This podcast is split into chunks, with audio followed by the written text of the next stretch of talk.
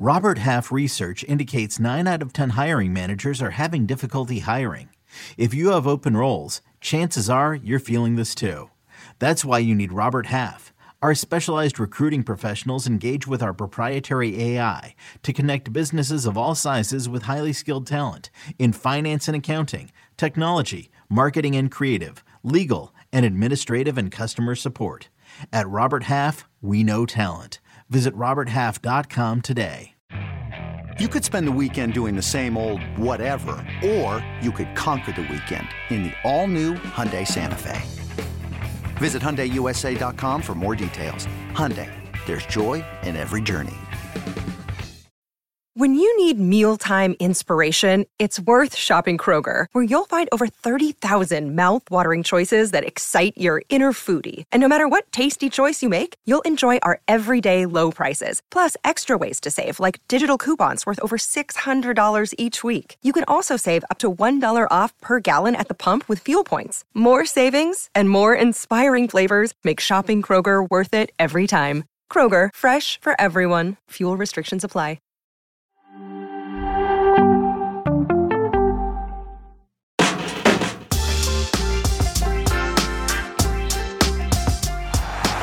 Welcome back. Well, on Saturday, the U.S. men's national team will face Slovenia in a friendly at Toyota Stadium in San Antonio, 3 p.m. Eastern on TNT. And right now, we are absolutely thrilled to welcome in Brian White, who is this is your first call up to the U.S. men's national team. Brian, congratulations. Um, what's camp been like? What has this whole experience been like for you? Yeah, thank you. It's been, um, yeah, I think it's a culmination of a lot of hard work throughout the years and a, honestly a dream come true to be part of a national camp and getting the opportunity to hopefully get a, an appearance in the game on Saturday. Brian, how are the vibes in camp? Because I know that there's a, a, lot of young guys who are also, this is their, their first call up as well. So has there been a, a, lot of sort of friendly competition going on? Yeah, it's been it's been fun to get a lot get to know a lot of the guys. Obviously, a lot of young guys, and um, they have a lot of them have a been together through youth national camps, and it's been it's been fun to see those relationships and build new relationships as well. Brian, you've had a career year, 15 goals, five assists in MLS this season. What were you? What were your expectations getting your first call up, and then how much instruction have you have you had since you've been in camp? Because I, I remember my first January camp; it was it was a lot to process. The competition, you want to impress the coach, yet I learned a lot. What what have you learned so far um, being in January camp? Yeah, I think for me, my my expectation was it's it's going to be a jump in the level. Obviously, it's still a lot of young guys, but still they're very young players, very good players, and everyone comes into camp with this desire to to impress the coaches. So the level is just ramped up a bit more. And uh, for me, it's been a great learning experience to be able to um, get in front of the national team coaches, understand a little bit more what it takes to be you know a striker at this level, at the international level, and um, hopefully uh, it's just stuff I can add to my game th- uh, going forward. Brian, you add your name to the list of uh, you know young players from uh, New Jersey who have made their way to the U.S. men's national team. We have a docu series here on our channel called Billion Dollar Goal, which details some of the '94 guys. Um, add that to the list. Some of the players we've had on the show, the John Tolkin, obviously Johnny Cardoso is also from Jersey. You're from Flemington. What do you think it is about maybe growing up in New Jersey or playing soccer, starting out in New Jersey, that makes you guys all so good? Why is it such a football factory? Yeah, I don't know. I think uh, you know I was fortunate enough to get into the Player Development Academy from an early age, and I think for that it was a great club for me to stay for ten years, and then you know getting involved with the Red Bulls uh, early on as well. And I think it's just I think it's maybe the nature of guys who come from New Jersey. They want to play and they want to compete. They're hard nosed on and off the field. So I think it just uh, adds a bit to, to the players for sure. It doesn't it doesn't hurt that you went to uh, Duke to play in the ACC. You know, you got to go through Jersey. hey, the ACC.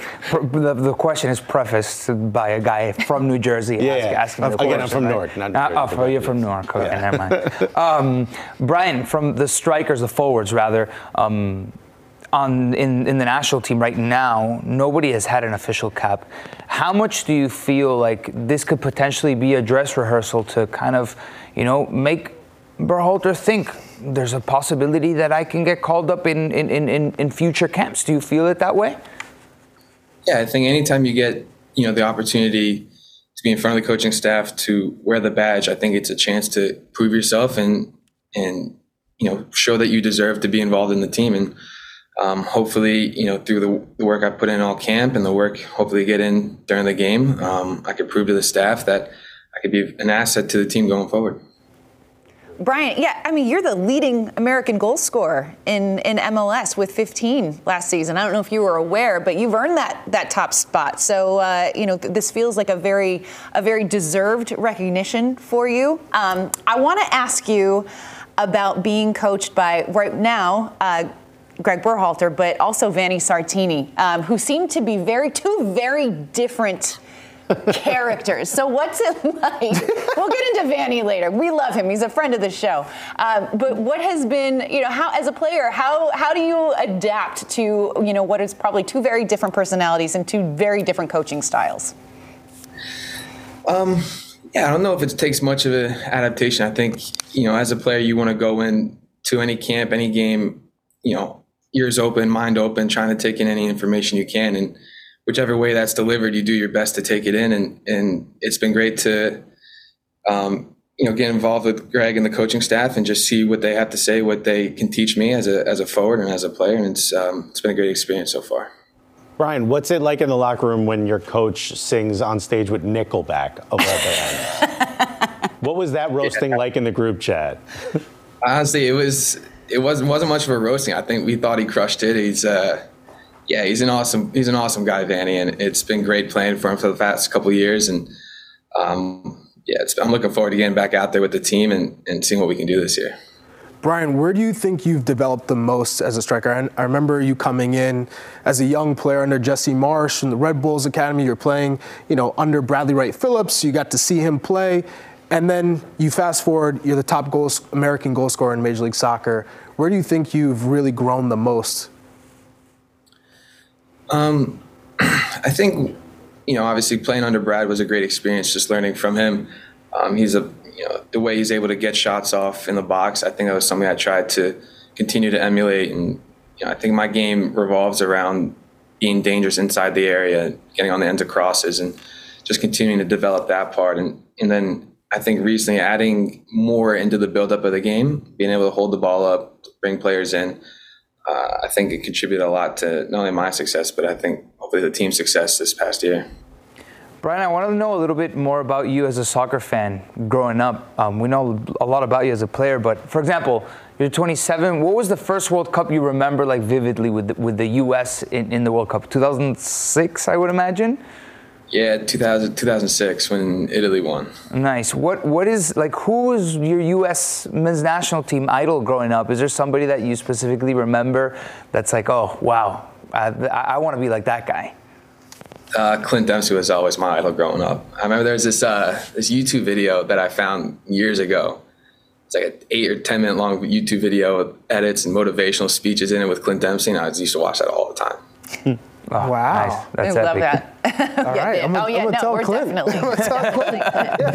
uh, Brian, it feels like it feels like the Vancouver Whitecaps and also you as a player are are kind of underrated or just one of the things you kind of like fly under the radar a little bit. Is that do you feel that number one um, considering the, the output that you have have put out there but um, do you embrace that role? Do you kind of like being uh, somebody that maybe can sneak up on on teams and do some damage?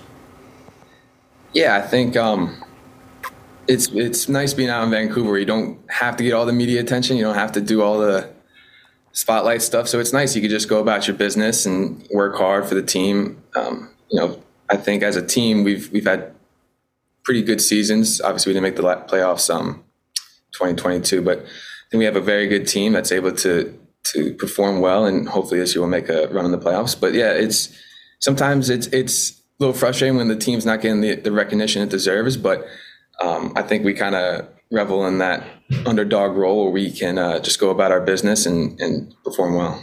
Brian, during my time in MLS, you, you, always have some of those players that just give you that challenge that you know you're coming into the match like, man, this this center back, I know I'm going to take some some bumps and bruises. Is is there a player that you look forward to that when you're when you're going up against a certain center back in, in Major League Soccer that you know ah, this guy always gives me gives me some trouble? Yeah, I think for me, it's it's I don't usually get like um, what's the word like nervous or anxious about going because I know it's going to be a fight, and I kind of enjoy that that part of the game, to be honest. But uh, yeah, I mean, when Jackson was in camp, I was like this. I remember playing this guy. He's big, he's strong, he's just a handful to deal with. Uh, a couple elbows in the head because I'm just a little bit shorter than him, but. Uh, yeah, I do enjoy that that side of the game for sure. Who gave you trouble? Nah.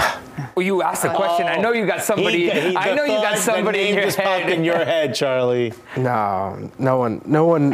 He'll tell us. Oh, He'll stop. Cam. Brian, Brian we'll, we'll email you the name he says, or we'll text you. No, this is one- the, the one player that usually like I knew I was gonna get hit was always Bobby Boswell off the ball, and then Jamison Bobby's a beast. Jamison Olave with with Red Bulls. He was just such a physically imposing center back that I loved that challenge, but I knew okay, this is just gonna be an absolute battle. All right. Thank you. Thank you for being honest, Chuck. Uh, Brian, one, one last question for you. Um, you know, you've scored a whole bunch of goals before. If you are to score in your first cap for the U.S. men's national team, have you thought about a goal celly? What, what are we doing? No, I'm not. I don't really uh, pre-plan celebrations. I'm kind of uh, off the rip and just see where see what. Ooh, Oh, you play. You got a you got a couple in your head though. organic. Come on. You ain't at home practicing the dab in front of the mirror, or nothing like that. Amazing. Uh, well, Brian, congratulations again on uh, your first camp. Good luck on Saturday, and uh, good luck this MLS season. Can't wait to watch. Thanks, guys.